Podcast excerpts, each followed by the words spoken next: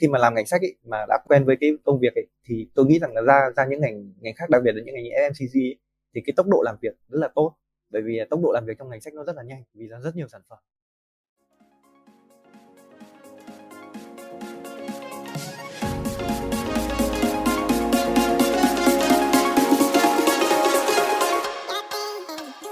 Xin chào, cảm ơn các bạn đã ghé thăm 3 chấm Postcard chia sẻ về kỹ năng viết lách và đọc sách. Qua đây là Season 3, Best Special Season. Trong Season 3, ba chấm podcast sẽ được triển khai theo hình thức hoàn toàn mới. Cụ thể, thông qua concept interview, ba chấm sẽ mời đến 5 vị khách có chuyên môn, đại diện cho những lĩnh vực khác nhau đến để tham gia chia sẻ về các chủ đề văn hóa đọc, kiến thức trong lĩnh vực content và phát triển bản thân. Nào, bây giờ hãy cùng mình ngồi xuống chuẩn bị sẵn một ấm trà nóng cùng vài chiếc bánh thơm để sẵn sàng thưởng thức những câu chuyện hứa hẹn sẽ thông não bạn liên tục nha.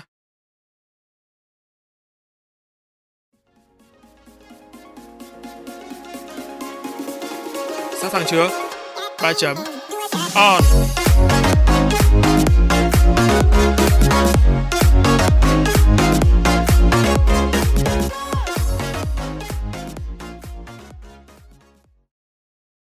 Chào mừng các bạn đã quay trở lại 3 chấm Postcard mùa thứ ba, mùa khách mời đặc biệt.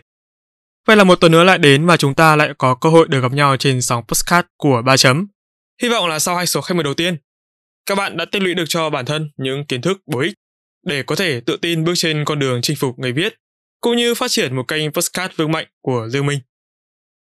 Trong tập podcast ngày hôm nay, chúng ta sẽ cùng tiếp tục thảo luận về câu chuyện người viết, nhưng qua một góc nhìn cụ thể hơn đó là trong ngành xuất bản sách. Và người tham gia trò chuyện, chia sẻ với ba chấm podcast ngày hôm nay là một tác giả trẻ chuyên dòng trinh thám, hiện tại đang đảm nhiệm vị trí quản lý marketing tại công ty sách Đinh Tị. Vâng, em xin được chào anh Đức Anh ạ. Xin chào các ờ, thính giả của ba chấm podcast. Em rất vui vì anh đã nhận lời mời tham gia mùa 3 của ba chấm. Trước khi bắt đầu vào buổi trò chuyện, chia sẻ ngày hôm nay thì anh có thể giới thiệu qua một chút về bản thân để em cũng như là khán giả của ba chấm được biết rõ hơn không ạ? À? Mình tên là Vũ Đức Anh và mình hay lấy bút danh là Đức Anh. Thì mình sinh năm 1993. Có lẽ là cái năm cuối cùng của thế hệ gọi là thế hệ Y. Và hiện nay thì mình đã có gia đình.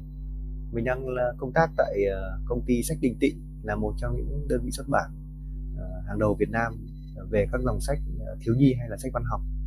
Và mình cũng đang sinh sống tại Hà Nội sau một thời gian rất là dài công tác tại nhiều miền vùng miền khác nhau của, của đất nước hôm nay đến với các khán giả của ba chấm podcast thì mình rất là vui và hy vọng là chúng ta sẽ có được một cái cuộc mạng đàm thực sự là chất lượng Vâng, em xin được cảm ơn anh với màn giới thiệu vừa rồi. À, cũng xin phép chia sẻ một chút với anh và các bạn thính giả đó là trước buổi thu âm ngày hôm nay thì uh, sức khỏe của host là em không được tốt cho lắm ấy tại vì cuối tuần vừa rồi cũng phải thu âm lên một lúc mấy số với các khách mời khác. Hôm nay trời Hà Nội còn rất là lạnh nữa. Không biết là anh Đức Anh có cảm thấy như nào trước buổi thu âm này ừ, vâng, ờ, có lẽ là ừ, do uh, phục vụ uh, các thính giả của ba cái podcast quá nhiều nên là đôi khi là cổ họng của mình hơi bị uh, hơi hơi bị làm khó đúng không thì với vâng. mình cũng thế thôi mình uh, trong cái ngành nghề content ấy à, trong cái ngành nghề marketing ấy, thì bọn mình làm việc hàng ngày thì cũng phải trao đổi với nhau rất là nhiều trong cái thời tiết nó nó không gọi là mùa thu nữa mà nó gọi là một mùa đông sớm như thế này mà thời tiết đi xuống vâng.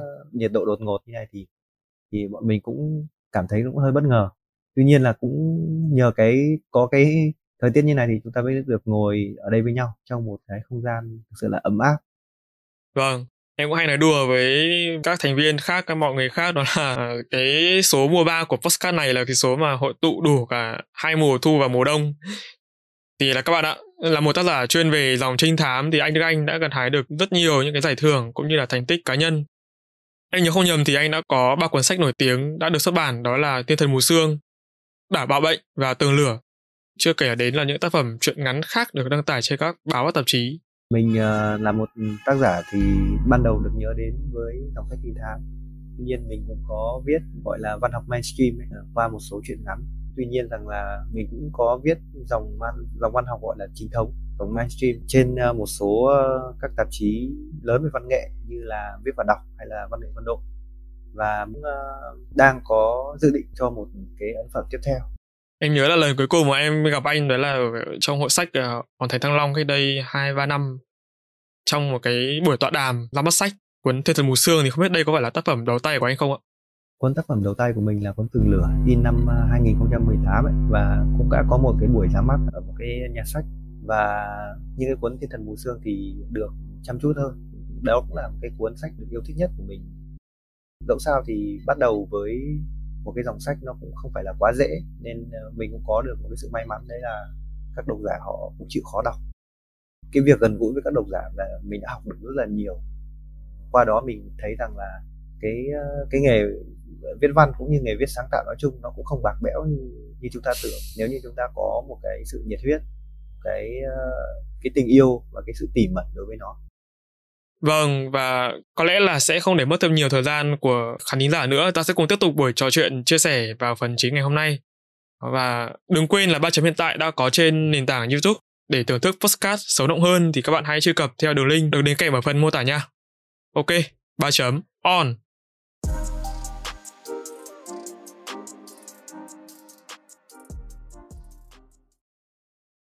Thưa anh Đức Anh, cơ duyên nào đã đưa anh đến với sự nghiệp viết và trở thành một tác giả sách như hiện nay?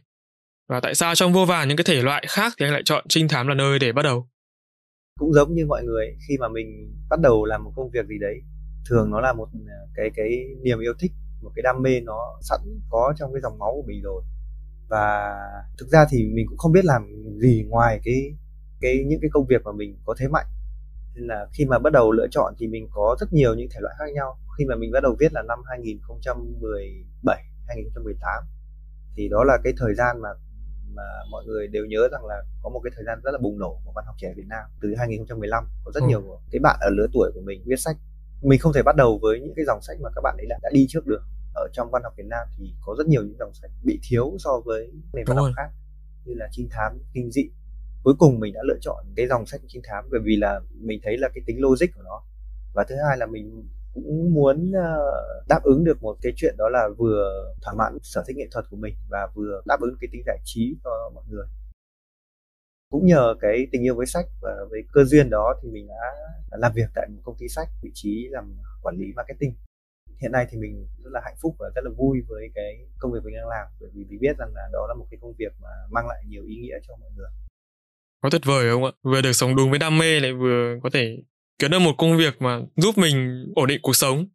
Vâng cảm ơn ba chấm vậy thì tại cái thời điểm bắt đầu thì anh đã gặp phải những cái khó khăn gì và những điều đó ảnh hưởng thế nào đến anh của hiện tại ạ? À? như ba chấm có nói rằng là cái cái cái việc mình đang được sống với cái đam mê và cái sở thích của mình ấy, thì đó là một cái thuận lợi rồi. Tuy nhiên là nó có những cái khó khăn nhất định đúng rồi. Khi mà chúng ta làm một cái công việc gì đó nhất định nó sẽ có những cái cái cản trở và có những cái thời điểm mà chúng ta rất là nản chí ấy. Đối với cái việc mà viết lách ấy, thì đầu tiên cái khó khăn của tôi nói riêng đó là cái độ tuổi và cái trải nghiệm. Khi mà chúng ta còn đang rất trẻ chúng ta rất là tự tin. Nhưng mà khi mà đã ở một cái ngưỡng mà hoặc là vụt lên để trưởng thành hoặc là tàn lụi hẳn như ở tuổi của tôi thì ờ, tôi cảm thấy cái độ tuổi và cái trải nghiệm sống nó là một cái mà mình sẽ cần phải trau dồi hơn rất nhiều khi mà mình muốn nâng bản thân mình lên một cái tầm nào đấy khác nữa. Uh, khi mà chưa có một cái sự trải nghiệm thì cũng rất là khó để viết lách và cái trải yeah. nghiệm nó cũng không đến từ cái việc mà cứ mình cứ phải quăng quật. Đôi khi nó chỉ là những cái mình chịu khó mình sống đúng với cái sở thích và cái tích cực của mình thì là mình sẽ có được cái trải nghiệm như mình mong muốn. Cái khó khăn thứ hai thì rõ ràng là đây một cái khó khăn là ai cũng gặp phải rồi đấy là viết để xuất bản. Đúng rồi. Thì như chúng ta đã biết rằng là viết là một chuyện đã khó rồi. Viết để mà ra được cái thành quả là một chuyện khó hơn nữa. Thế rồi cái thành quả ấy được mọi người đón nhận lại là một cái khó thứ ba. Và đón nhận xong rồi thì họ khen hay họ chê. Khi họ chê thì chúng ta có chịu nổi cái sự chê đó không? Thì đó là cái khó khăn thứ tư mà nó giống như cái bốn cái nấc thang mà chúng ta phải leo lên. Còn cái khó khăn nữa là khách nước ngoài ở Việt Nam rất là tốt. Những cái tác phẩm các bạn đều đã biết. Những cái tác phẩm tiểu thuyết truyện tranh rồi là các loại giải trí của nước ngoài nó phát triển hơn Việt Nam mình rất là nhiều. Yeah. không phải Việt Nam mình không có những tác phẩm hay thế nhưng mà dẫu, dẫu sao thì cái việc là nhập khẩu những cái văn hóa giải trí của họ vẫn là dễ hơn tự làm. Khi mà bước chân vào một cái lĩnh vực gì đấy với tất cả những cái niềm nhiệt huyết của tuổi trẻ thì rất là may là khi mà tôi viết hay là khi mà khi mà các bạn bắt đầu start, start up hay là khởi động một cái gì đấy ta chưa lường được hết khó khăn. Chúng ta bước vào cái cái cuộc đấy nó với một con tim rất là ngây thơ. May sao tôi cũng có một cái con tim ngây thơ như thế chính vì thế tôi cũng, gọi là, điếc không sợ súng và tôi cũng lao lên và tôi làm. Tôi làm và tôi sai thì sửa. Thì dần dần thì tôi cũng đã có được cho mình kinh nghiệm nhất định trong cái công việc này. Em thấy hiện nay là cái việc xuất bản sách thời điểm này nó dường như là khá là dễ dàng so với hồi xưa. Thế là cũng sorry anh vì mặc dù là chưa từng tham gia vào một công việc nào có liên quan đến xuất bản hay là viết sách, cho nên là nhận định của em có phần hơi chủ quan. Đấy, nhưng mà em thấy là xung quanh em ấy, kiểu ai cũng có thể xuất bản sách ngay được. Khi nhắc đến cái việc này thì họ thấy nó rất là bình thường luôn. Vậy là một à, tác giả sách và hoạt động trong lĩnh vực xuất bản. Thì anh có thể đưa ra quan điểm về vấn đề này không ạ? Có thể ngày xưa thì ờ, cái việc ờ, xuất bản sách nó giống như là ta đăng báo ấy, là chúng ta phải qua những cái khâu của biên tập thẩm định. Nhưng mà ngày nay thì cái việc xuất bản đã dễ hơn bởi vì hai lý do sau. Một không phải là vì họ dễ tính hơn mà là vì à, một là các công ty sách sự đầu tư cho văn hóa đọc nhà nước ta rất là tốt nên là cái việc mà mọi người viết sách nó sẽ được welcome hơn. Cái lý do thứ hai là, là công tác xuất bản bây giờ nó đã được tối ưu rất là nhiều do cái sự nở rộ mạnh mẽ hơn của thị trường xuất bản. Nên là về cả cơ sở vật chất và cái độ lớn của thị trường độ lớn của người đọc độ trưởng thành của người đọc thì bây giờ việc xuất bản nó là khá dễ tôi thấy là rất nhiều những bạn trẻ ở cái lứa tuổi 20, 21, 22 có cái khả năng ngôn ngữ và họ có cái sự quan sát tinh tế của họ thì họ đều có thể viết sách được. Quan trọng là họ thích hay không thôi. Như vậy thì rõ ràng là để giải quyết những cái khó khăn gọi là không xuất bản được sách bây giờ giải quyết dễ hơn rồi. Nhưng mà những cái cái khó khăn tiếp theo thì ai cũng phải đối mặt. Đấy là khi xuất bản ra rồi thì cái đứa con tinh thần của mình có được mọi người đón nhận hay không? Thì đó đó lại là một cái vấn đề đặt ra cho người viết. Và chính vì thế những người viết lại cần phải trau dồi kỹ hơn. Để xuất bản một cái cuốn sách ấy thì nó sẽ có những cái khâu gọi là tiếp nhận bản thảo này biên tập này chế bản này rồi là phát hành này. Nếu mà các bạn tự bỏ tiền các bạn xuất bản những cái cuốn sách của mình ấy, thì các bạn phải tự làm tất cả những cái khâu đấy. Và rõ ràng nó có một cái rủi ro là nếu mà sách của các bạn không bán được coi như là một cái dạng tốn khó rất là lớn. Tôi thấy các rất nhiều bạn trẻ bỏ tiền và tự xuất bản kết hợp với một công ty nào đấy ừ. để ra sách. Tuy nhiên rằng là sách lại không bán được hay là không được đón nhận thì cái sự thất vọng nó đến nó rất là lớn. Thất vọng lớn hơn nhiều so với cái việc là bị từ chối xuất bản. Cho nên quan điểm của tôi đó là xuất bản nó chỉ là một kênh thôi. Vấn đề quan trọng với người viết vẫn là nâng cao cái tay nghề và nâng cao cái vốn sống của mình để có thể hiểu cái người đọc của mình có thể phục vụ được họ. Vâng, lúc ấy ở ý cuối anh có nhắc đến một cái đoạn đó là so với cái việc mà mình bị từ chối bởi một nhà xuất bản thì cái việc mà mình bị từ chối bởi độc giả nó nó đau lòng hơn đúng không ạ? Đúng rồi. Anh có thể nói rõ hơn phần này đúng không ạ? Đối với một cái người mà là người mới mà đang muốn tìm hiểu về cái này thì em cũng cũng cảm thấy là tại sao nó lại như vậy? Rõ ràng là khi mà mình gửi đến một nhà xuất bản mà mình biết chắc chắn là cái tác phẩm này của mình tiềm năng nhưng mà không được họ chấp nhận thì cái sự thất vọng nó lớn hơn. Còn còn khi mà độc giả mà họ tiếp nhận rồi mà họ họ không có phản hồi tích cực về tác phẩm của mình thì mình cũng không thật sự là đối với em thì em cũng không cảm thấy thất vọng lắm. Có thể là do em chưa có trải nghiệm trong lĩnh vực này. Nó cũng tùy trường hợp ấy. Ví dụ như là một người mới đầu tiên khi mà họ háo hức có được một cuốn sách của riêng mình thì uh, rõ ràng là cái việc cứ có sách đã rồi chúng ta bán sau. Còn cái việc có sách thì đã là vui mừng đã và chắc chắn là cái cuốn sách đầu tiên thì luôn bán được. Luôn bán được ở chỗ rằng là những cái người bạn bè rồi người thân của chúng ta họ sẽ mua vì họ tò mò và họ mua vì họ ủng hộ. Thứ hai nữa là nếu mà cuốn sách của chúng ta hay ấy tất nhiên là sẽ có một lượng bạn đọc khác. Những cái người mà hoàn toàn không liên quan đến chúng ta họ không không phải là quen thân nhưng mà họ vẫn mua sách vì họ tò mò. Coi như đã là một hạnh phúc rồi cái cuốn sách thứ hai thường thì chúng ta sẽ mong đợi rằng là được đón nhận nhiều hơn là chỉ là được in ra. Và rõ ràng là nếu mà cái cuốn sách thứ hai phải tiếp tục như cuốn sách thứ nhất thì rõ ràng là chúng ta buồn chứ. Còn việc bị từ chối bởi các nhà xuất bản thì theo tôi đối với những người đầu tiên ấy rõ ràng là nếu mà bị nhà xuất bản đấy, họ nói một cách rất là phũ phàng thì rõ là đau khổ rồi. Nhưng mà đau khổ hơn ý, cuốn sách thứ hai, thứ ba rồi mà chúng ta vẫn bị nói đến những điều như vậy, đấy là một cái cuộc khủng hoảng. Nhưng mà tôi tôi vẫn nghĩ rằng là ngày nay thì các nhà xuất bản hầu hết là họ có cái cái barem của họ, tức là họ có cái tiêu chuẩn và cái chiến lược riêng của họ. Quan trọng là cái cuốn sách của mình cũng phải hợp với họ nữa. Nếu mà không được chấp nhận thì chúng ta cũng hiểu rằng là đó là cá tính của họ và các là cái tôi của người làm xuất bản chưa hẳn là phải do chất lượng tác phẩm của mình đôi khi rằng là chúng ta cứ public các tác phẩm của chúng ta qua các kênh khác để đón chờ phản hồi của độc giả thì tôi nghĩ là nó là một cái bước đi hay hơn so với việc là âm thầm và xuất bản và bị từ chối và cất nó vào ngăn kéo thì rõ là đó là một cái phí phạm. Giả sử một ờ, một tác giả uh, sách gửi cái tác phẩm của mình cho nhà xuất bản để họ thẩm định mà tất cả các nhà xuất bản đều từ chối thì liệu có phải là do năng lực của tác giả đó hay không? Hay là còn một cái lý do nào khác nữa? Tôi nghĩ câu hỏi này rất là hay đấy nếu mà tôi thì tôi trả lời rằng là nếu mà gửi tất cả các nhà xuất bản mà bạn đều bị từ chối thì có hai trường hợp. Một là bạn là một thiên tài giống như là Marcel Proust, Franz Kafka những người mà uh, cái thời đại họ không hiểu họ chưa hiểu nổi tác phẩm của bạn. Và trường hợp thứ hai đó là cái tác phẩm của bạn chưa đủ đủ ổn. Tuy nhiên khi mà bạn bị từ chối thì các nhà xuất bản đâu đó vẫn sẽ có những cái lời góp ý cho bạn. Nhờ cái việc như vậy có thể là bạn sẽ có được cái góc nhìn khác nhưng mà theo tôi thì đừng thất vọng quá sớm về những cái câu chuyện từ chối hay không. Tôi cũng đã từng bị từ chối rất là nhiều. Nên là ai cũng vậy thôi. Mọi người nên biết rằng là kể cả những nhà văn lớn ở Mỹ ấy, như giống như những người mà chúng ta vẫn thường hâm mộ như là Scott Fitzgerald họ bị từ chối một cách rất là phũ phàng luôn. Thậm chí họ bị chê bởi những cái người biên tập viên những người trong nghề họ bảo là đây không phải là tiếng Anh. Họ viết bằng tiếng Anh mà. Đây không phải tiếng Anh. Các ông không biết viết viết à? Đấy tức là họ bị chê với những cái câu nó rất là phũ phàng như vậy chúng ta có những cái góc nhìn thực tế của chúng ta. Và cái người đọc, ở đây thì cái góc độ, cái cái người đọc cho chúng ta rất là quan trọng. Ở cái chỗ là nếu mà chúng ta viết một cái bản thảo, chúng ta nên có một một, hai người, thậm chí là ba người. Những cái người này là những cái người mà có thể đọc hộ cho chúng ta. Nhưng đừng lấy những cái người mà chúng ta quá thân thiết hay là đừng lấy những cái những cái người mà họ quá ủng hộ chúng ta rồi.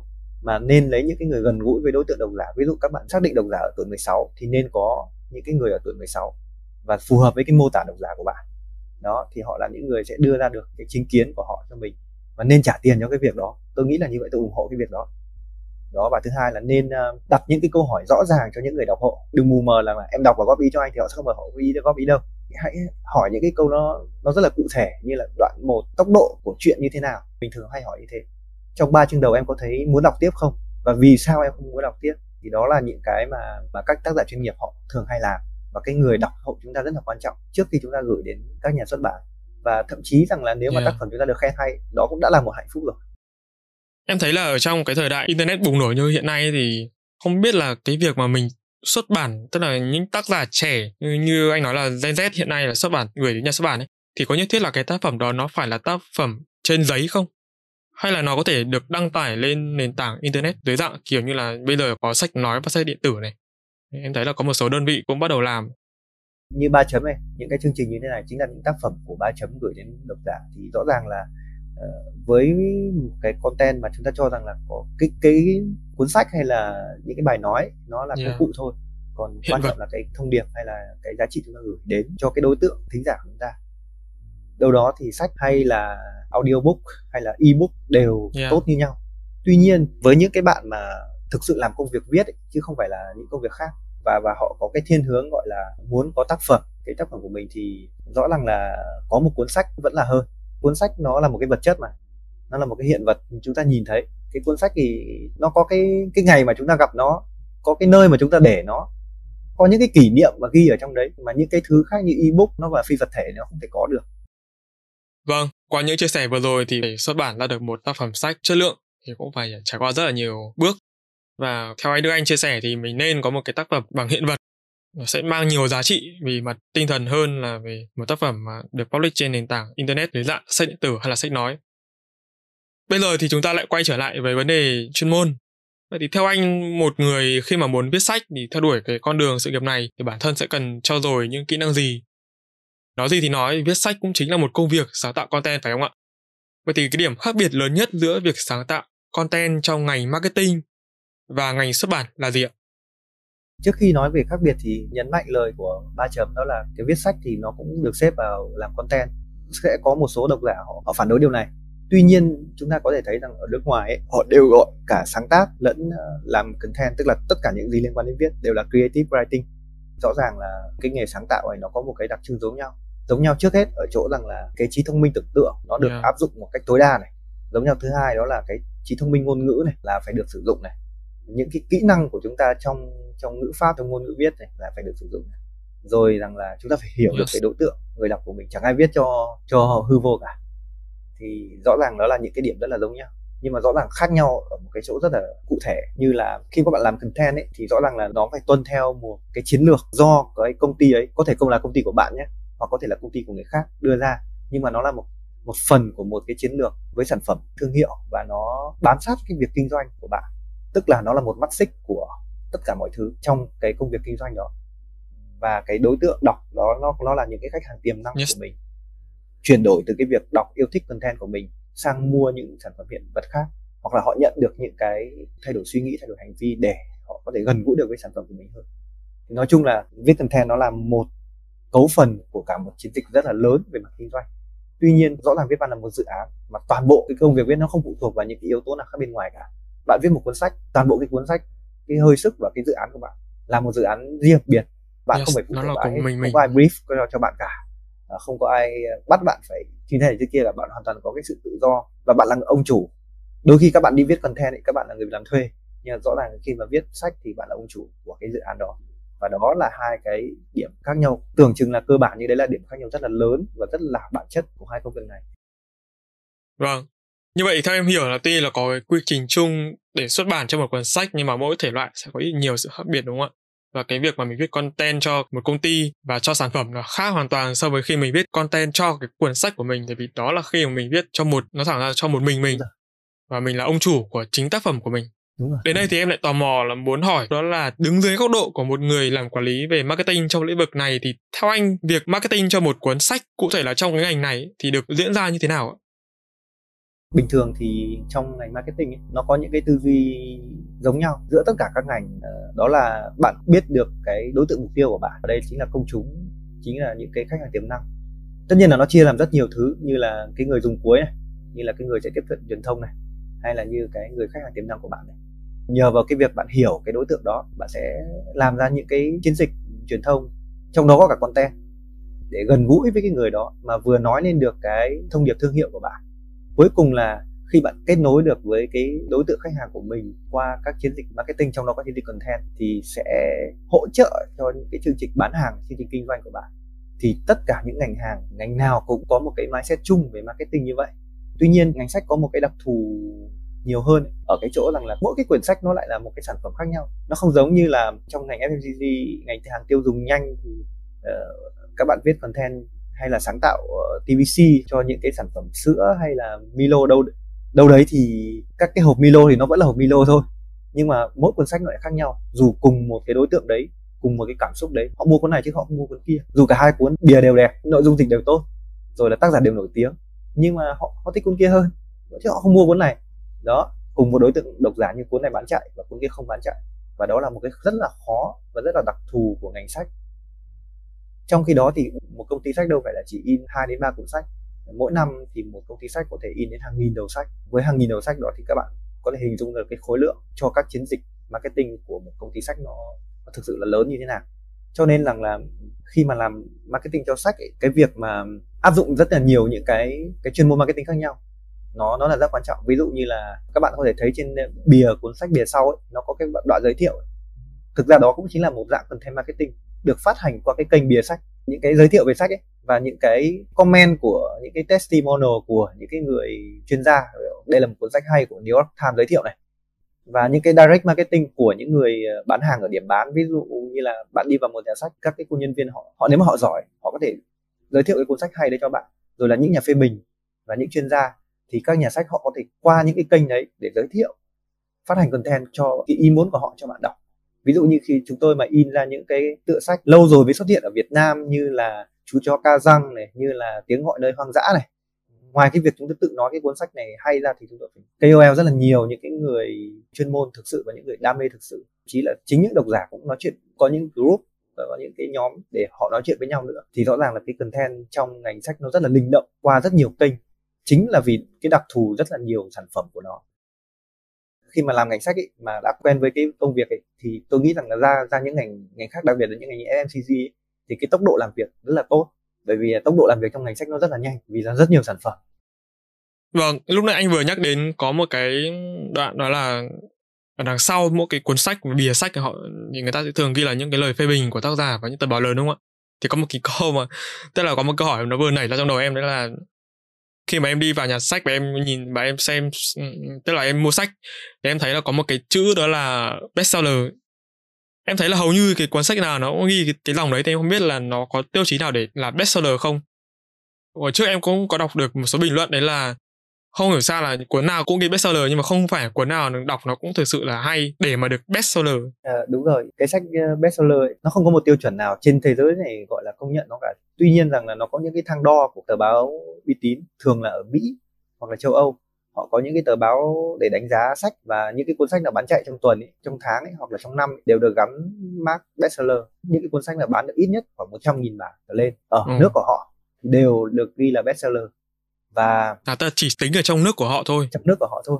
Và hoặc là được dịch ra nhiều ngôn ngữ và đều bán với một cái số lượng mà tính tổng cộng lại đạt được một cái chỉ tiêu của họ thì đều được tính là bestseller. Thì những cái cuốn sách uh... cái cuốn sách đấy là nó sẽ bán được ở bán tức là bán được ở trong nước một trăm nghìn bản hay là họ sẽ được tính tổng cộng lại là những cái phiên bản của các nước khác nữa? Tính tổng cộng. À. Nó tùy đấy tức là ở cái lần in đầu tiên ấy, thì tất nhiên là chưa ai có thể dịch ra được đúng không? Mà nó bán được một năm mươi đến một trăm nghìn bản đương nhiên nó là bestseller. À và khi mà về Việt Nam ấy, có những cuốn sách nó nó bestseller ở nước ngoài và nó không phù hợp với độc giả Việt Nam, thì tôi nghĩ rằng là cái chuyện đó cũng rất là bình thường thôi, nó là do văn hóa và đối tượng độc giả nữa. Cho nên rằng là bestseller là một cái tham khảo, còn nó không phải là tất cả đối với một cái giá trị của cuốn sách. Nó đơn giản là khác nhau ở cái gu thưởng thức của mỗi đất nước và nó là thuộc vào nền văn hóa. Vậy thì có những cái tác phẩm mà được xuất bản tại Việt Nam, mặc dù là chất lượng, nội dung nó ở mức bình thường thế nhưng mà khi chuẩn bị phát hành thì lại được truyền thông nó tung hô một cách quá đà ấy. Dẫn đến việc, đấy là khi mà người đọc sở hữu nó và đọc xong thì cảm thấy thất vọng. Anh nghĩ sao về vấn đề này liệu nó có ảnh hưởng nhiều đến ngành xuất bản nói chung không và người tác giả sách đó nói riêng không? Điều này rất là ảnh hưởng đấy bởi vì là đối với những cái cái dự án mà sách rõ ràng là các nhà sách họ in sách ra thì đương nhiên rằng là họ muốn tác phẩm của mình bán được. Và cái sự tung hô trước khi tác phẩm ra, tức là thấy ra được có một tuần đã thấy rất là nhiều review rồi là rất nhiều những cái sự khen ngợi. Sau đó các bạn mua về đọc rồi các bạn thất vọng với nó thì có thể có hai nguyên nhân hoặc là do mình không hợp gu thật hay là mình không nằm trong đối tượng độc giả của nó của cái cuốn sách đó. Nhưng mà rõ ràng là cái việc mà đối với sách nếu mà là sách Việt Nam ấy của các tác giả Việt Nam mà được tung hô quá nhiều và sau đó thì bị thất vọng với cái tiêu cực ấy, thì rõ ràng là một cái không nên bởi vì là nó sẽ ảnh hưởng rất nhiều đến ngành xuất bản Việt Nam bởi vì ngày nay các bạn trẻ đang đọc sách nước ngoài rất là nhiều. Nhiều lần tôi có cảm giác là họ đang có một cái niềm tin, cái niềm kỳ vọng vào sách của tác giả Việt Nam.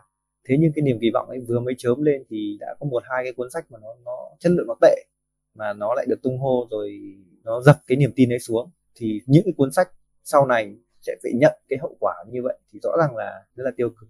Nên là cái điều này để giải quyết được thì nó nó ở các phía thôi. Về phía các công ty sách, các biên tập viên phải tỉnh táo hơn với các độc giả cũng có những cái sự tỉnh táo nhất định trong cái gu thưởng thức của mình.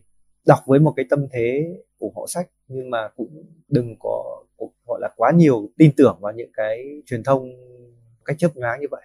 Tức là bây giờ mình sẽ đặt cái yếu tố tác giả sang một bên thì liệu lý do đằng sau của việc truyền thông đó là gì? Có phải là do có một cái tác nhân, tác động nào đó, điều hướng để định hình một cái cái kiến thức nào đó không? Hay là chỉ đơn giản đấy là cái bên truyền thông là họ cảm thấy cuốn này hay thì họ tâng bốc nó lên?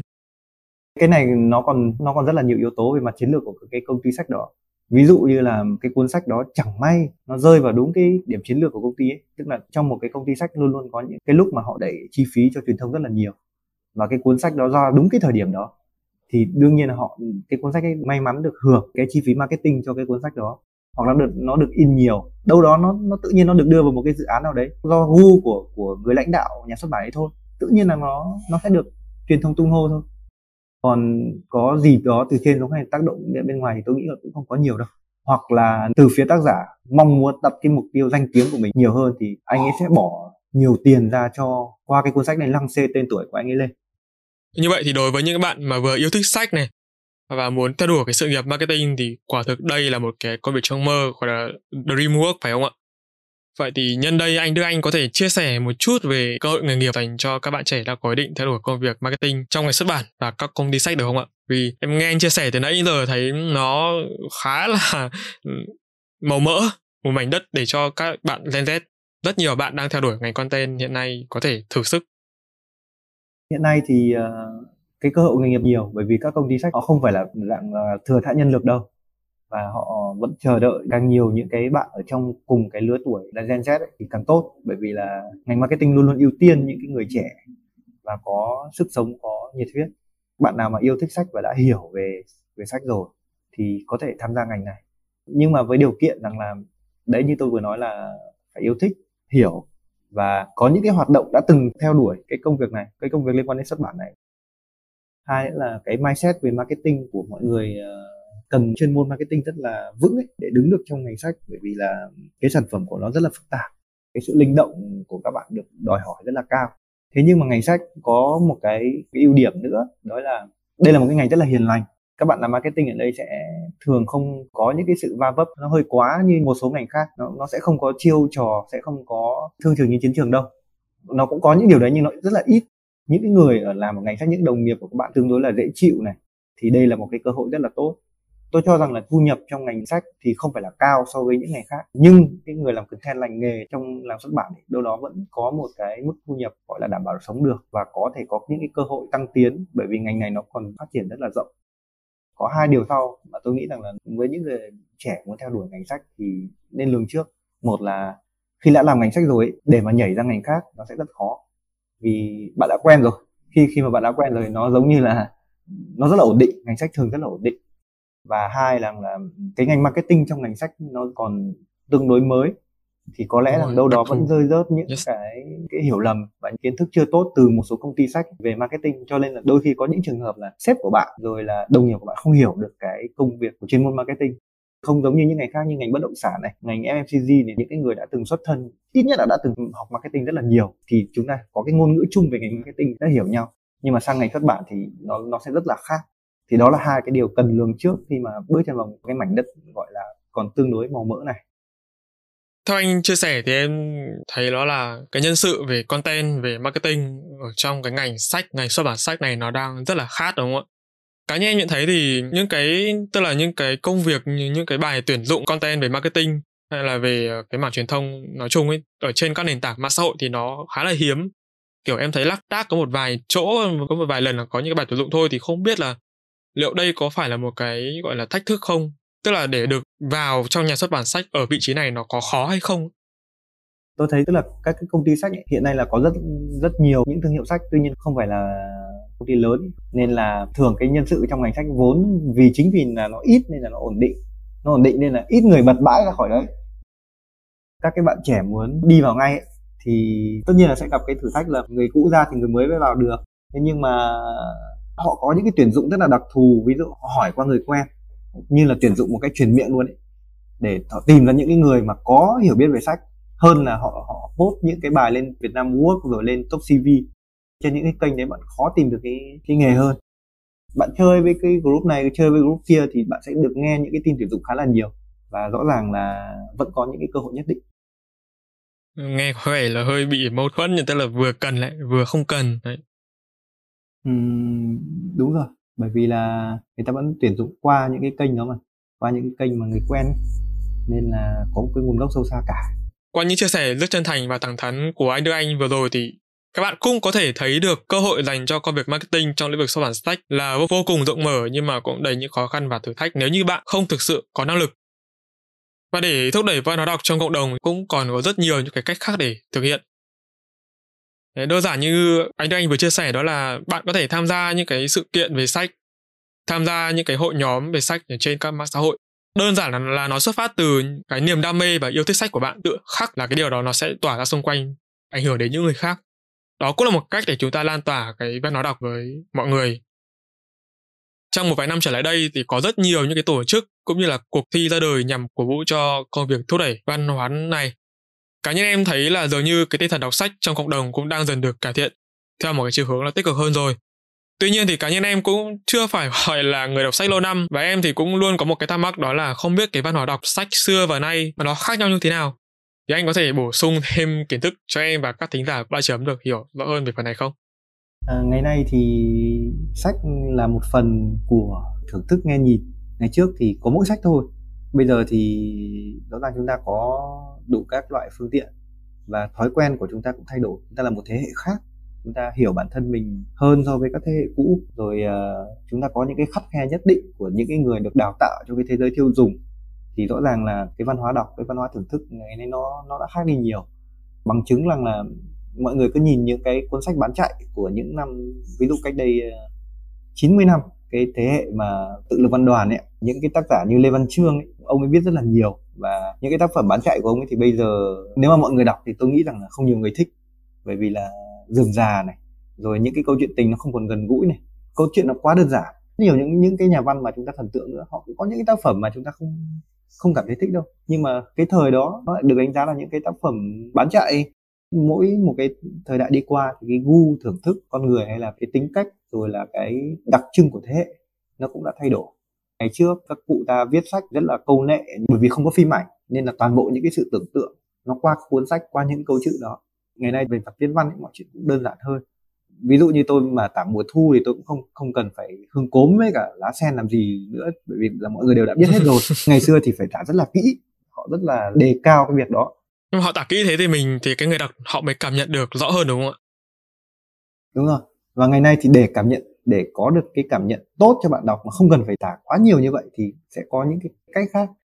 Chính là vì là chúng ta đã được đào tạo được tôi luyện qua rất nhiều cuốn sách rồi nên là chúng ta cần những cái những cái thể nghiệm nghệ thuật nó khác hơn. Anh có thể nói rõ hơn về cái phần khác hơn nó là như nào không? mọi người có thể thấy rằng là trước đây để kể một câu chuyện ấy thì chúng ta có thể thấy rằng là các tác giả sẽ đi từ là bối cảnh này rồi là cô ấy ăn vận như thế nào cô ấy tính cách ở đâu quê gốc như thế nào giống như cuốn theo chiều gió ấy. À, rồi cô ấy tâm tình tâm tâm tình tâm lý rồi diễn biến yêu đương của cô ấy ra sao. Ngày nay thì vẫn thế thế nhưng mà sẽ có những cái được lược bớt đi giản đơn hơn. Và đôi khi là họ tập trung vào một vài những cái yếu tố mà độc giả quan tâm thôi. Rồi là văn chương ngày nay cũng bị ảnh hưởng bởi điện ảnh có những cái tác phẩm mà cái tính chất điện ảnh rất là nhiều. Có nhiều những cái cuốn sách trinh thám ấy, nó tả những cái ánh sáng rồi bóng tối như là một đạo diễn tả cho cái người quay phim người ta quay. Thì rõ ràng cái ảnh hưởng của những cái ngành khác đối với ngành văn học ừ, nó là rất là rõ nét. Một cái khác nhau nữa đó là ngày nay thì người độc giả, cái tiếng nói của họ rất là rõ. Ví dụ như ngày xưa đọc thì ngồi trong một buổi chiều rồi bạn nhìn mưa rơi rồi bạn chia sẻ cái cuốn sách đó cho cái người thân yêu của bạn cô bạn thân của mình một cách rất là lặng lẽ âm thầm nhưng mà bây giờ thì đọc đi liền với review trên mạng này đọc mà không hay không phải thì các bạn tác thẳng uh, hai sao trên uh, tiki này phê bình cuốn sách nọ bạn đánh giá cuốn sách kia và bạn cho rằng tác giả này tác giả kia viết không hay hoặc là tác giả này viết mới là hay. Quyền lực của người độc giả cái quyền lực của cái người bỏ tiền ra mua cái cuốn sách nó đã đậm nét hơn so với văn hóa đọc của ngày trước ngày trước là nó rất là ít nên là gần như tác giả cho cho chúng ta ăn gì thì chúng ta ăn đấy. Bây giờ thì có rất nhiều lựa chọn. Và những cái người làm nghề văn chương ấy những cái nhà văn ấy, họ không còn có cái sự gọi là thần thánh như ngày trước nữa.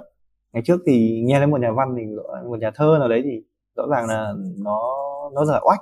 Nhưng mà bây giờ thì một nhà văn thì cũng như bao người bình thường thôi. Không phải là vì họ tầm thường đi mà là họ được trả đúng cái vị trí của họ. Tức là viết tạo ra giá trị cho thế gian thôi chứ còn họ không phải là một bậc thần thánh gì cả. Vâng lúc nãy anh có đưa ra một cái sự so sánh khá là hay về văn hóa đọc Việt Nam và văn hóa văn hóa đọc tại Việt Nam và trên thế giới. Em thấy đây là một cái đề tài khá là thú vị thì anh có thể chia sẻ cụ thể thêm được không ạ? Người ta vẫn thường nói đến việc là người Việt Nam ít đọc sách ấy. không biết là có do một cái thống kê ác ý nào mà mà lại có cái câu rằng là Việt Nam 12 quyển không phải chín quyển gì đấy. À không phải chín đúng rồi không phải chín. và rõ ràng đây là một cái thống kê ác tôi nghĩ là ác ý thôi. Còn tôi thấy các bạn ở lứa tuổi tôi này và lứa tuổi các bạn Gen Z Gen Z bây giờ đọc rất là nhiều. Văn hóa đọc Việt Nam đang có một cái sự đi lên và một cái sự tích cực và tôi đảm bảo rằng là trong vòng 5 đến 10 năm tới thì thị trường văn văn hóa đọc Việt Nam ấy, nhất là về văn học giải trí sẽ phát triển rất là mạnh với cái lượng độc giả có nhu cầu và với cái lượng tác giả họ cũng ngày càng trưởng thành hơn. Đối với nước ngoài thì việc đọc sách của họ đã hình thành rất là lâu rồi vì cái ngôn ngữ của họ ổn định. Họ phát triển hơn chúng ta mà. Cái chữ ngôn ngữ của Việt Nam thì mới hơn một thế kỷ thôi nhưng mà tiếng Anh thì đã có từ rất lâu rồi. Ở một số nước ấy, cái chính sách của chính phủ tôn trọng tôn vinh sách hơn. Ví dụ như ở Đức trong cái Covid vừa qua thì sách là một mặt hàng thiết yếu và những nhà sách thì hoàn toàn không bị đóng cửa. Rồi họ có những cái hoạt động tôn vinh và nó hoạt động rất là tốt. Rồi họ có những cái thư viện đặc biệt công tác làm thư viện của họ cực kỳ tốt. Ngày nay thì tôi thấy là có cái sự biến mất đi của cái thư viện đấy trong đời sống của các bạn Gen Z ngày nay thường như thiếu vắng những cái không gian như là thư viện bởi vì thư viện của chúng ta làm chưa thực sự tốt. Những ai có những nhu cầu rất là thực dụng như là những người làm nghiên cứu đang cần viết khóa luận mà không tìm thấy sách ở đâu thì buộc phải lên thư viện. Và có một số rất ít người đã có cái thói quen đấy thôi. Cái việc đọc văn hóa đọc công cộng còn rất là hạn chế. Nhưng mà ở nước ngoài thì họ làm cái việc đó rất là tốt. Rồi là sách sách miễn phí trên xe buýt này. Họ không phải là cho bừa một cái cuốn sách nào đấy bán ế trên thị trường đâu họ rất là biết những cái đối tượng trên xe buýt họ sẽ đọc những gì. Trên nhà ga thì họ sẽ đọc những gì để những cái cuốn sách phù hợp ở đó.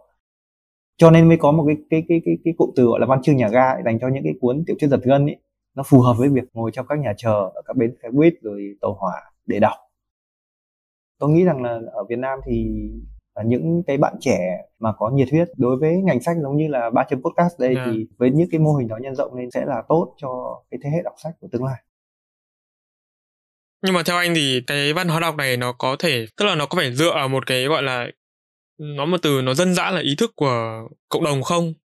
Nếu như mà muốn phổ biến nó rộng rãi hơn, thì bây giờ mà bảo là đặt một cái tủ sách ở ngoài bên vệ đường hay là đặt sách trên xe buýt thì không biết bao giờ mới tu hồi lại được những cuốn sách đấy. Xảy ra cái là mất luôn. Nếu mà mất thì tốt quá, chứng tỏ là cần. Ta thấy là những quán cà phê sách rất đông người luôn. Những quán cà phê đông tây không lần nào tôi đến mà tôi kiếm được một cái cái không gian yên tĩnh cả. Bởi vì là nó rất là đông người, mà người ta thu hút thật sự, mặc dù cái địa điểm không tốt lắm. Đấy, anh nhắc đến cái yếu tố là yên tĩnh, em mới có một chút phản biện đấy là thật sự là họ đến đấy không biết là họ có đọc hay không, nhưng mà thật sự là nó không yên tĩnh là vì là họ họ họ check in đấy tức là nó đây, ở đây không phải là mình có một cái tiêu cực gì đâu, nhưng mà thực sự là như cái quá cà phê sách đấy nó mở ra, em thì em nghĩ là cái mục đích nó chưa hẳn là để thúc đẩy văn hóa đọc, mà nó là để thu hút những đối tượng trẻ thôi. Tại vì dù sao thì cái môi trường à cái, gọi là cái concept cà phê sách nó vẫn, nó khác biệt so với những cái concept thông thường. Đúng rồi, chính xác. Cái ờ, đặt sách lên đó thì đâu đó nó vẫn là cái làm màu thôi. Nhưng mà thực ra tôi nghĩ là có còn hơn không ấy có những cái quán cà phê sách thực sự là sách của nó là màu thật. Tôi đã từng rất là bực mình khi đến một vài cái nhà sách mà giống cà phê sách mà sách để đấy trên đấy tôi cảm tưởng như mua theo cân ấy. sau đó thì về để lên để là sách của mình.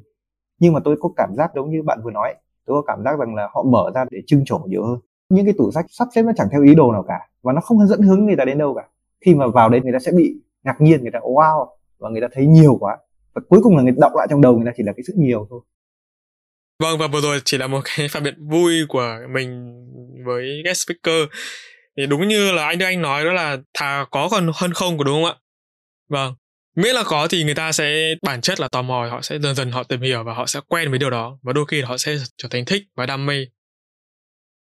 À, với những cái chia sẻ vừa rồi đến từ anh Đức Anh thì cái quá trình trở thành một tác giả sách này cho đến khi mà phát triển sự nghiệp trong lĩnh vực marketing, ngành xuất bản cho đến những kiến thức liên quan đến văn hóa đọc thì hẳn là các thính giả của ba chấm cũng đã có riêng cho mình những quan điểm được đúc kết dựa trên góc nhìn cá nhân rồi, đúng không ạ?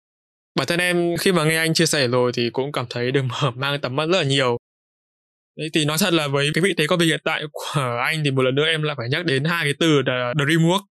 Vì thực sự là đâu phải ai cũng có được một công việc đáp ứng được cả về mặt kinh tế và đáp ứng được cả về mặt đam mê, phải không ạ? Đa số sẽ chấp nhận là sử dụng đam mê để để nuôi chính cái đam mê của mình và thứ hai là sử dụng một cái công việc khác để nuôi cái đam mê.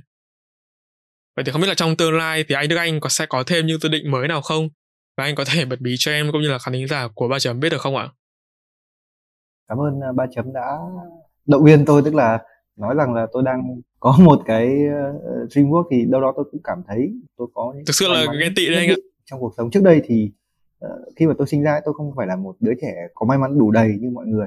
Thế nhưng mà bây giờ thì nói chung là cuộc sống cũng cho tôi những cái may mắn nhất định. Cái nghề mà tôi đang làm ấy, nó cũng có những cái khó chịu, nó cũng có những cái lúc mà tôi rất là nản. Và giống như mọi người thôi thì cũng có những lúc mà ta không yêu thích nó thật, chuyện rất là bình thường. Nhưng mà đâu đấy thì tôi vẫn được sống cùng với cái hơi thở, với cái niềm yêu thích của tôi. Mà khi mà tôi nản cũng vẫn có những cái cái điều mà những cái cuốn sách nó vẫn lên tiếng mà nó vẫn động viên tôi. Đó là một cái may mắn của tôi trong tương lai. Tôi muốn là ừ, tiếp tục phát triển ừ, trong ngành marketing. Ừ, về ngành xuất bản này thì ờ, tôi đang đứng ở một cái ngưỡng gọi là có thể lựa chọn rằng là tiếp tục làm việc trong ngành sách hoặc là có thể tìm ra một cái biển lớn khác cũng trong lĩnh vực marketing. Cái này tôi cũng chưa biết lựa chọn thế nào, tuy nhiên rằng là tôi vẫn đang yêu ngành sách. Dù trong tương lai có thay đổi hay không thì tôi vẫn là một người ờ, bám lấy cái ờ, triết lý của tôi đấy là khi làm việc ấy thì mà phải hiểu rất là rõ về cái hệ thống công việc mình đang làm này hiểu và yêu sản phẩm của mình này. Và về mặt văn học về mặt viết lách thì ờ, tôi sẽ tạm ngừng cái viết trinh thám và tôi ờ, sẽ có những cái tác phẩm nó nó đời hơn chính thống hơn. Sắp tới thì tôi sẽ ra một tác phẩm có tên là sống hai cuộc đời. Hiện nay thì tôi ờ, mới đang ở giai đoạn sửa và chưa gửi đi nhà xuất bản. Không biết là có bị từ chối không nhưng mà tôi nghĩ là sẽ không bị từ chối. Đó là một tác phẩm giả tưởng. Giả tưởng. Tôi đặt ra cái cái vấn đề là mỗi một con người thì đều có hai con người bên trong. Và nếu hai con người ấy không không phải là sống chung một cái thể xác tách thành hai thành hai thể xác khác nhau và họ sống ở hai nơi khác nhau nhưng dùng chung một cái linh hồn thì uh, câu chuyện sẽ đi đến đâu? Với một cái ẩn dụ như thế mà tôi sẽ mang đến cho mọi người những cái thông điệp nhất định về nhân tính về cuộc sống rồi về uh, con người khác nhau bên trong của mỗi chúng ta. Hy vọng là tác phẩm này sẽ được xuất bản sớm nhất là trong năm nay hoặc năm 2022 Vâng, và em nghe anh chia sẻ vừa rồi thì thấy là có vẻ như là anh Đức Anh là một người sống khá là sâu sắc và có rất là nhiều trải nghiệm. Hy vọng là trong tương lai mình sẽ được mời anh Đức Anh trở lại với ba chấm postcard một lần nữa với tư cách là khách mời ở một ờ, lĩnh vực khác, ví dụ như là phát triển bản thân chẳng hạn.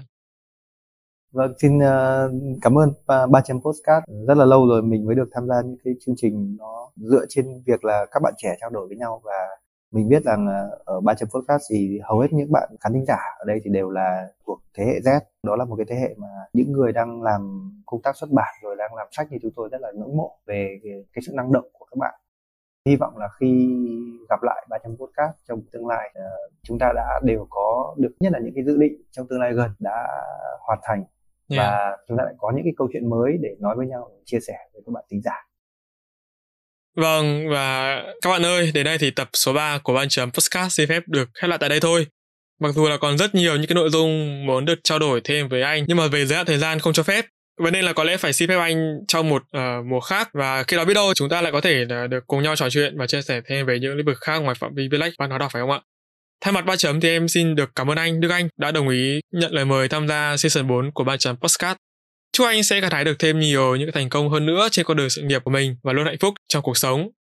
Đặc biệt là giữ bản thân được an toàn trong mùa dịch này. Xin chào podcast, xin chào các thính giả.